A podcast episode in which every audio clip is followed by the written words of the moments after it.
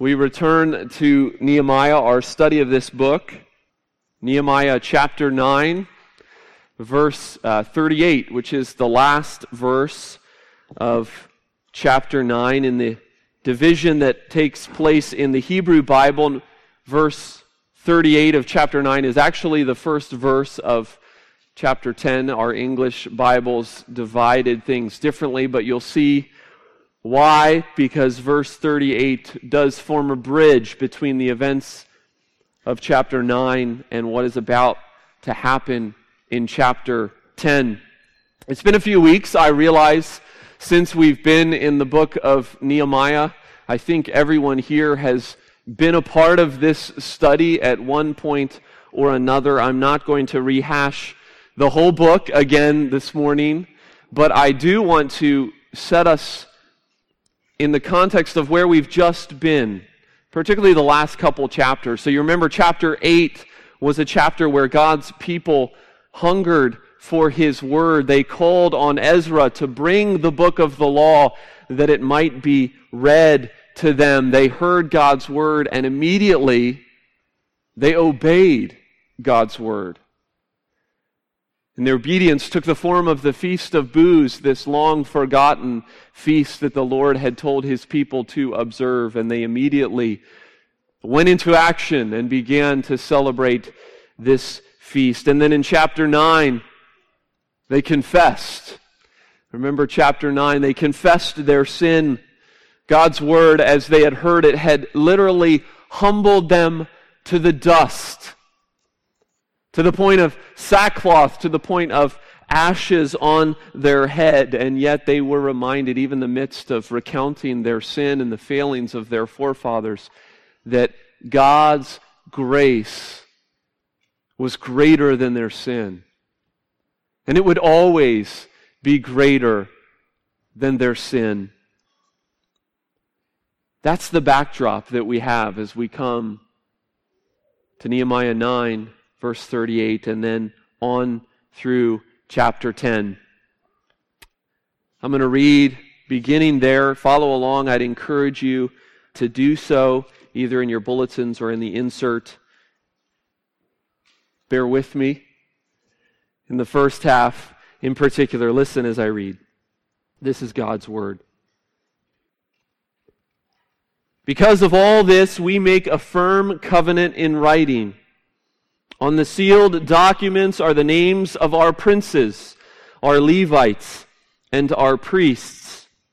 On the seals are the names of Nehemiah, the governor, the son of Hachaliah, Zedekiah, Seraiah, Azariah, Jeremiah, Pashur, Amariah, Malchijah, Hattush, Shebaniah, Malluch, Harim, Meremoth, Obadiah, Daniel, Ginnethon, Baruch, Meshullam, Abijah, Mijamin, Maaziah, Bilgai, Shemaiah. These are the priests. And the Levites, Jeshua, the son of Azaniah, Binnui of the sons of Henadad, Kadmiel, and their brothers, Shebaniah, Hodiah, Kelita, Pelaiah, Hanan, Micah, Rahab, Hashabiah, Zaccur, Sherebiah, Shebaniah, Hodiah, Bani, Beninu. The chiefs of the people, Parosh, Pahath Moab, Elam, Zattu, Bani, Bunni, Azgad, Bebai, Adonijah, Bigvai, Adin, Ater, Hezekiah, Azzur, Hodiah, Hashim, Bezai, Hariph, Anathoth, Nebe, Magpiash, Meshullam, Hezir, Meshezabel, Zadok, Jaddua, Pelatiah, Hanan, Anaiah, Hoshea, Hananiah, Hashub, Hallohesh, Pilhai, Shobek, Rehum, Hashabnah, Maaseiah, Ahiah, Hanan, Anan, Malluch, Harim, Baanah. The rest of the people, the priests, the Levites, the gatekeepers, the singers, the temple servants, and all who have separated themselves from the people of the lands to the law of God, their wives, their sons, their daughters, all who have knowledge and understanding, join with their brothers, their nobles, and enter into a curse and an oath to walk in God's law that was given by Moses, the servant of God, and to observe and do all the commandments of the Lord our God and his rules and his statutes. We will not give our daughters to the peoples of the land or take their daughters for our sons. And if the peoples of the lands bring in goods or any other grain on the Sabbath day to sell, we will not buy from them on the Sabbath or on a holy day and we will forego the crops of the seventh year and the exaction of every debt. This is the word of the Lord. Commitment. Ah, the word commitment. We love that word, and yet we hate that word. We love it, I think, because we often like, especially in regards to God, we like something to do, something to do for God. But we hate it. We hate it at the same time because we so easily and so inevitably we fail to follow through on our commitments. And so I'm wondering this morning how this passage hits you. Once we got through all those names, how that passage hits you. Are you one who's hearing this passage and you're just relishing at another opportunity to do something for the Lord? To make a commitment to the Lord, to show the Lord that you are worthy of His love? Or do you hear that passage and you just think, ah, not again. You, you, think about those New Year's resolutions, although I know people aren't big about those, but you think about those failed commitments of the past two months ago that have, that have already fallen off by the wayside, and you think, oh. See, this passage this morning isn't calling us to either of those attitudes, but it is about you this morning, wherever you are, wherever on that spectrum you find yourself, this passage is about you.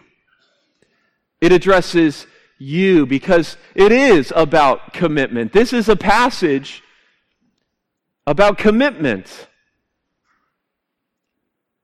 But it's commitment that is birthed from grace. It is buoyed by grace. It is upheld by grace and it is secured by grace. And that makes it radically different than both of those ways of, of seeing this passage. Either being frustrated at failed commitments or eager to make new commitments for the sake of pleasing the Lord. As I alluded to earlier in chapters 8 and 9, remember what has gone on in the life of God's people. By God's grace, they are becoming acquainted with who they are as God's people. They've become hungry for God's word. They've mourned over their own lack of obedience, and they've lamented that fact. They celebrated the Day of Atonement. And now here they are in chapter 10. Forgiveness is theirs. They've seen the error of their ways. They've confessed their sin. They've gone to the altar of God. Atonement has been made. Forgiveness is theirs. And as one pastor called it, it is this gospel grammar that is behind chapter 10. And you can't forget that fact. The gospel grammar of chapters 8 and 9 is behind chapter 10. And it's the same backdrop that we find ourselves in right now as we come to the challenge of chapter 10. Why? Because we have seen again the majesty of God. We have mourned over our sin. We've rejoiced in the assurance and the forgiveness that is ours in Christ Jesus. And now we come to God's claim on our lives. With all that, all that singing, all that confessing, all that richness that was the first 50 minutes of our time together. We find ourselves in much the same place Israel did. We find ourselves in much the same place that the Apostle Paul did. As he wrote to the church in Rome in Romans chapter 12, verse 1, after extolling the glories of Christ, he says, What? Therefore, I appeal to you, brothers, by the mercies of God. Many of you remember this and have memorized this as in view of God's mercy present your bodies as a living sacrifice, holy and acceptable to God, which is your spiritual act of worship. And so this is where we begin this morning. In view of God's glorious grace, you've got to find yourself there. If you see that, if you have the gospel in view, then you're ready to hear chapter 10. You're ready to be challenged with what God challenges his people with in chapter 10. Three things. Three things guide our thinking this morning. Kids, here comes number one. Are you ready? In view of God's mercy, commit yourself to obedience in view of God's mercy, commit yourself to obedience. Now, this message, of course, in many ways mirrors a message that we've already heard. It mirrors the message of chapter 8 because there God's people, upon hearing God's word, they were moved to respond with obedience. But here we find something a little bit different that is worth exploring. Because here we find God's people not simply being moved to obedience, but making a formal commitment. A formal commitment. And, and we can relate to this. We have this kind of thing in our day and age. It's one thing to say something, it's another thing to sign your name to a document. That adds a weight, it adds a formality to it that many of us, to be honest, can be uncomfortable with. And so, verse 38 of chapter 9 begins We begin, we make a firm commitment. We make a firm commitment, or covenant is what our Bibles say in the ESV. Now, I'm not a Hebrew scholar. I dare not go against the translators of the English Standard Version. Covenant is a perfectly acceptable way and a good way to translate what is found there in Hebrew. But literally, if we were to look literally at what is being said here, the people are not just making a firm covenant, they are cutting a firmness. They are cutting a firmness. Now let's talk about that for just a second. What does it mean that they're cutting a firmness? That's foreign in our heads. Well, let me help it bring help it come right home. We use this phrase sometimes when we talk about cutting checks. Right? We write a check, we cut a check, we sign a document that obligates ourselves to follow through on whatever is on that check.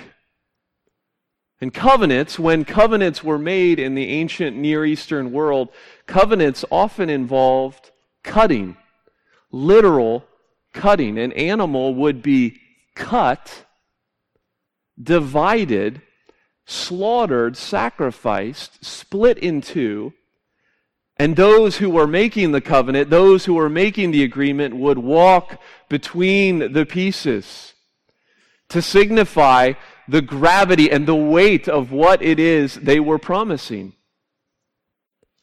We covenant together. And should one of us break this covenant, this is the fate of that one.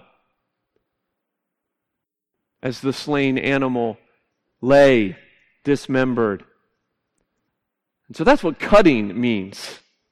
Cutting a firmness. How about firmness, the, the word that's translated here in your Bibles as covenant? The common word that the Hebrew Bible uses for covenant is a word berit. And that's not the word used here. And we might wonder why it's not used here. The word that's used here has more to do with faithfulness, with constancy, with reliability. The people were cutting a firmness, they were cutting a faithfulness. Now, now why is this important? Well, it's important because the, the people are not initiating a new covenant. The people don't have the right to initiate a new covenant with God. No, they're not making a new covenant. What the people of God are doing is they're saying amen to the covenant that's already in place. They're reaffirming the gravity of it. The fact that this was cut, that this is firm. The promises of God are true. The curses of God are a reality if we don't follow through. And so they're cutting a firmness, and they gather here to literally sign on the dotted line. And it begins with the leaders, it continues to the priests, to the Levites, and then goes all to all the people. All these personal commitments that are made that form one communal face, one communal commitment to the Lord. It's interesting to describe how they describe what they're committing to. Look at verse 29. It says, Join with their brothers, their nobles, and enter into a curse and an oath to walk in God's law that was given by Moses, the servant of God, to observe all the commandments of the Lord, our Lord, and his rules and his statutes. And we'll talk about the specific commitments that are made here in the life of God's people, but it's, it's very clear that the people, as they are committing themselves to faithfulness, as they are uh, cutting a firmness in regards to God and their relationship to Him, it's very clear that God's law in its entirety, in its wholeness, is in view. Not just a specific number of things, even though they do go into specifics, because four different words are used here. Did you notice that? Four different words are used to describe their obedience. First, Torah, law, the law of God. Literally, it means direction. God's law is guidance for our lives. And then we find the word in English, commandments, in verse 29. Law, commandments, which is the Hebrew word mitzvot. And commandments has to do more with authority, that God has not simply given us guidelines, He has given us orders. And then we find the English word rules. Mishpatim is the Hebrew word. And this refers to the decisions of an all wise judge who knows the human condition, who knows what you need. And then finally, statutes a word that conveys the permanence or the binding nature of what God says to his people. You see, there's this full orbed picture that God's people give of what it is that they're committing to. And people of God, brothers and sisters, this is exactly what our hearts need to hear the law of God is not a burden. The law of God is life. The law of God is for our joy. Just think about those four words. We all need and want direction. We need someone to tell us which way to go. We want authority. We want someone who knows what they're talking about. when they tell us which way to go. We want a wise decision maker who knows us, our situation, our frailty, and we want something that's going to last. Something that's so far beyond just the, the fads of our times, but something that is true and unchanging. And God's Word gives us these things. The people of Nehemiah remind us of that this morning in view of God's mercy, in view of the fact that this is for our joy.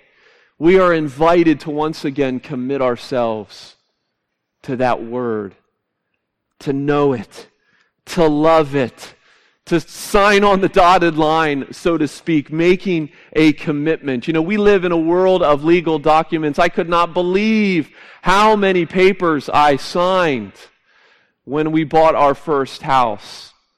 Are you kidding me? Can't we just have one signature at the very end?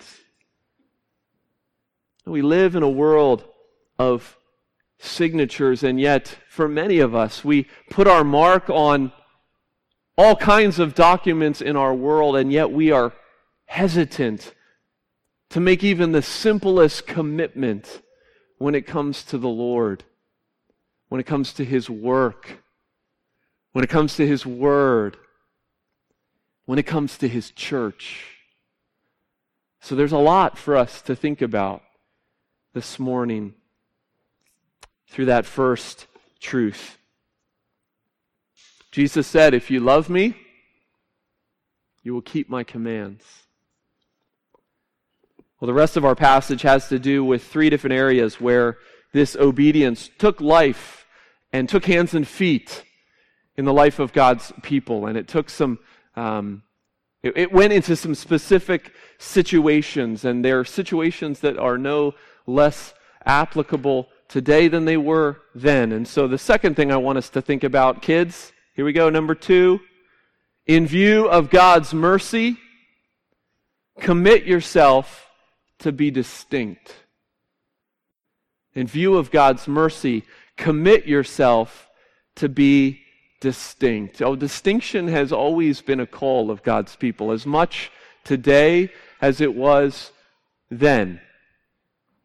I read a book, I mentioned this to some of you not when? Yesterday. I mentioned this to some of you that I read a book last year called um, The Unlikely Disciple. And it was a book um, written by a Brown University student who knew nothing, at least that's what he said, he knew nothing about the evangelical world. Grew up in a totally godless, um, secular home and was really curious about what was the evangelical world about, specifically that right wing conservative portion of the evangelical world. And so this young man transferred from Brown University to Liberty University in Lynchburg, Virginia. Those of you who don't know what Liberty is, it is the university of founded by Jerry Falwell, famous uh, TV uh, preacher and um, major, uh, moral majority founder, um, real big back in the 80s. Anyway, it's a fascinating book on many different levels. I had read a review about it and wanted to, to read it. There are lots of interesting things to think about in terms of how people, obviously, it's not, there's a unique niche to the folks at Liberty University. Um, but uh, he also makes some pretty broad brush observations just about Christians, um, which are interesting to think about. Anyway, um, one of the things that was interesting in the book, and it was disheartening in the book, was how easy it was, because this young man, Kevin, was his name. Obviously, he was out of his element. His profession of faith was all a ruse. It, there's no reality to it, but how easy it was for him to enter this community and find a pocket of people, of friends, where he felt completely at home. How easy that was for him, and it actually surprised him.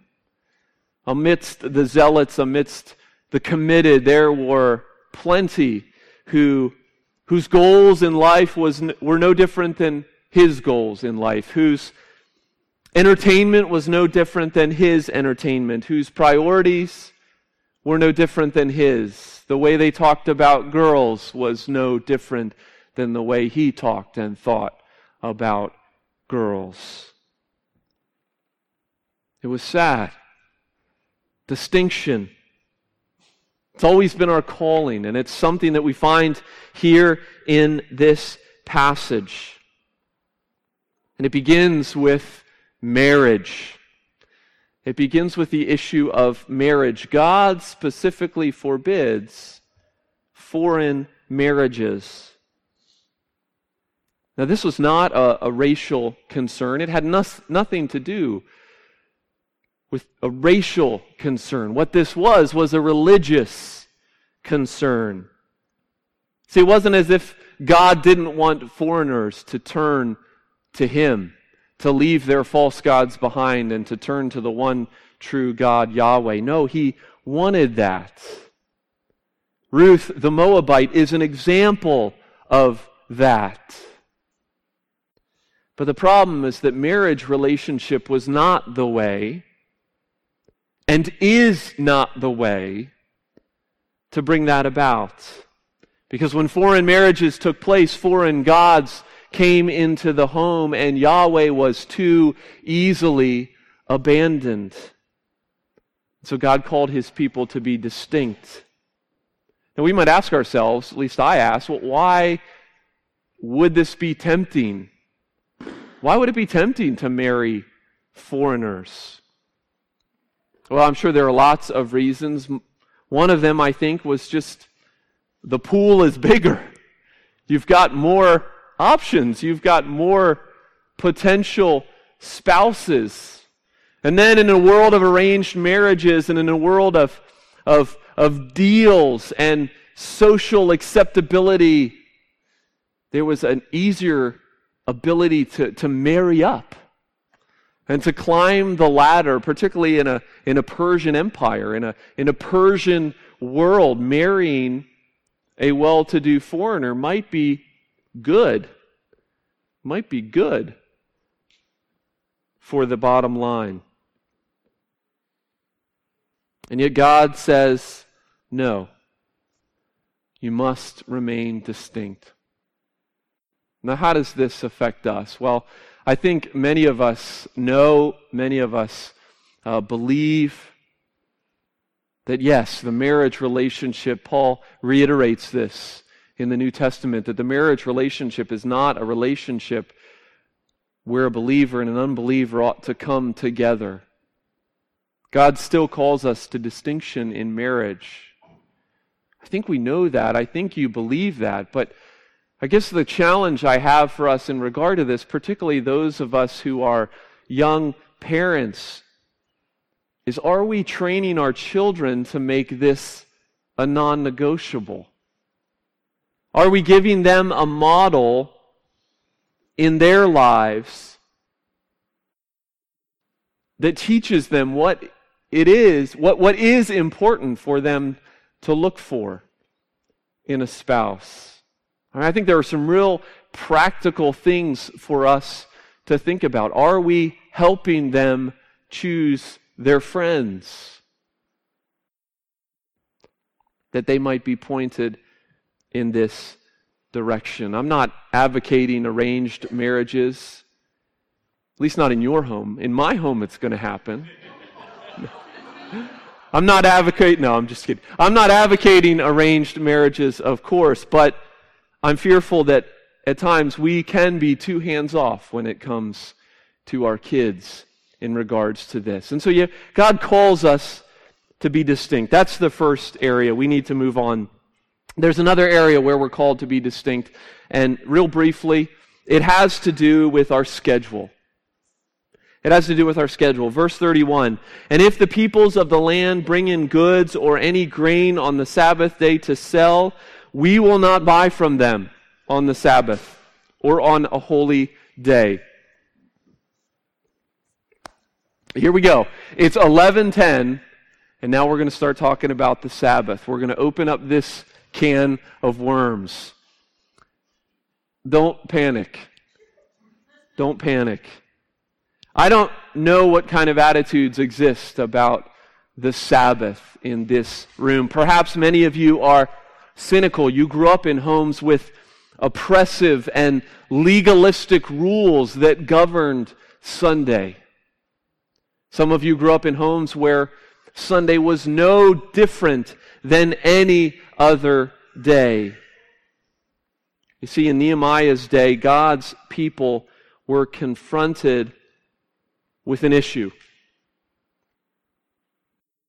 God had commanded long ago that there was to be this extensive Sabbath system. Every seventh day was holy, and there were other holy days throughout the year. They were days when normal activities were to be set aside that the Lord might be focused upon. And think about it. That was easy enough for the people of God to do when they're in the wilderness and they're all alone, but now, now they're in the real world. They've been living in Babylon, many of them.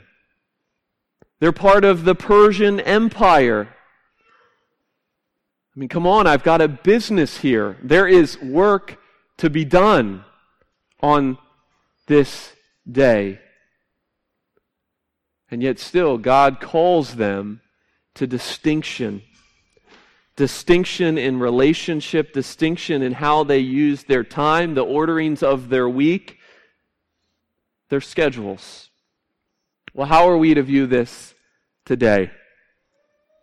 How are we to view this today? The Sabbath issue can certainly be a thorny one, and I don't want to jump into the deep end of the pool this morning, especially at 11:15. But I will say this. The Sabbath doesn't exist anymore. At least not like it did. At least not like it did. See, the book of Colossians, Colossians chapter 2, makes it clear that the Sabbath and that the holy days that were part of this system were shadows. They were shadows of what was to come in Jesus, the one who would provide rest for our souls. He is the reality to which the Old Testament Sabbath pointed. And so ultimately, keeping the Sabbath is about resting in Jesus. However, however, this one day in seven principle, the foundation upon which the Sabbath requirement was built, that comes not from Mount Sinai not from the formation of God's people. No, that comes from the creation of the world. That comes from the very beginning. You see, for our good and for our joy, God set aside one day in seven for us to rest. And so, even as Christ fulfilled the picture of the law given through the Sabbath, the rest still exists. The worship, the celebration has simply been moved. And in the New Testament church, we gather now on the first day of the week, to Sunday, to the Lord's day. And now here we are on the Lord's day morning. Now, am I going to give you a list of things that you are prohibited from doing today? I'm not. But I'm going to remind you of these three things because Nehemiah reminds you of them. That God owns your time, that God calls you to distinction, and that God has given you a gift in today. He has given you a gift in the Lord's day. It is for your joy. And how you order this day, how you spend this day, is an opportunity for you and for your family to declare these truths or to deny them. I will say that. Just a couple weeks ago, I met with the middle school boys, and we talked. We're talking about heroes of the faith, and uh, the, the, the hero of our faith. We're talking about modern um, men to look up to. The first one that we began with was a man named Eric Liddell, the Flying Scotsman. I think many of you know who Eric Liddell was. He had a movie made about him, Chariots of Fire. The theme song is now running through everyone's head. And the beach scene as they all run down the beach. Eric Liddell at the 1924 Olympics, because of his conviction about God's call on his life to be distinct, said he would not run in his best event. Almost a guaranteed gold in the 100 meters. because it was being run on Sunday, on the Lord's Day. Now, whether you agree with Eric Liddell's theological convictions about the Lord's Day or not, the challenge that he poses and the challenge that the people of Israel pose is can we afford to walk in distinction? Can we afford to walk in distinction, even in the face of personal, financial, or career loss? Can we afford it? That's the challenge for us this morning in view of God's mercy. And people of God, in view of God's mercy, in view of the gospel, how could we? How could we do otherwise? Well, there's one final challenge for us, but I'm going to wait. I'm going to wait till next week because I don't want to shortchange this final challenge to us from Nehemiah chapter 10. Kids, forgive me. I said three, I meant two. But we'll return next week uh, to this final challenge from Nehemiah 10. Uh, as we think this morning about these first two, which I've spent more time on than I thought, committing ourselves to obedience, to that full orbed view of God's law, and committing ourselves to distinction in these specific areas and in other areas, I would encourage us, those of us who are gathering this week for community groups, to, to challenge one another, to think to pray that by God's grace we might be able to commit ourselves to these things in view of God's mercy. We sang a wonderful song at the beginning of our service. Could not have been more appropriate for us to sing. Take my life and let it be consecrated, Lord, to thee. Take my moments and my days, let them flow in endless praise. Take my silver and my gold, not a mite with I withhold. Take my intellect and use every power as thou shalt choose. In view of God's mercy to the one who has bought us at a price, the price of his own Son, how could we say anything else? How could we do anything else? Amen. Let's pray. Father in heaven, we thank you this morning for your word. We thank you for your mercy, for your grace. Mercy and grace that provides the backdrop for us to hear your law, to hear your commands, which then are not burdensome to us. They are life, they are joy. They are for our good. And so, Father, I pray that you would give us your grace as we go from this place to walk in obedience, to walk in distinction for the glory of your name. In Jesus' name we pray. Amen.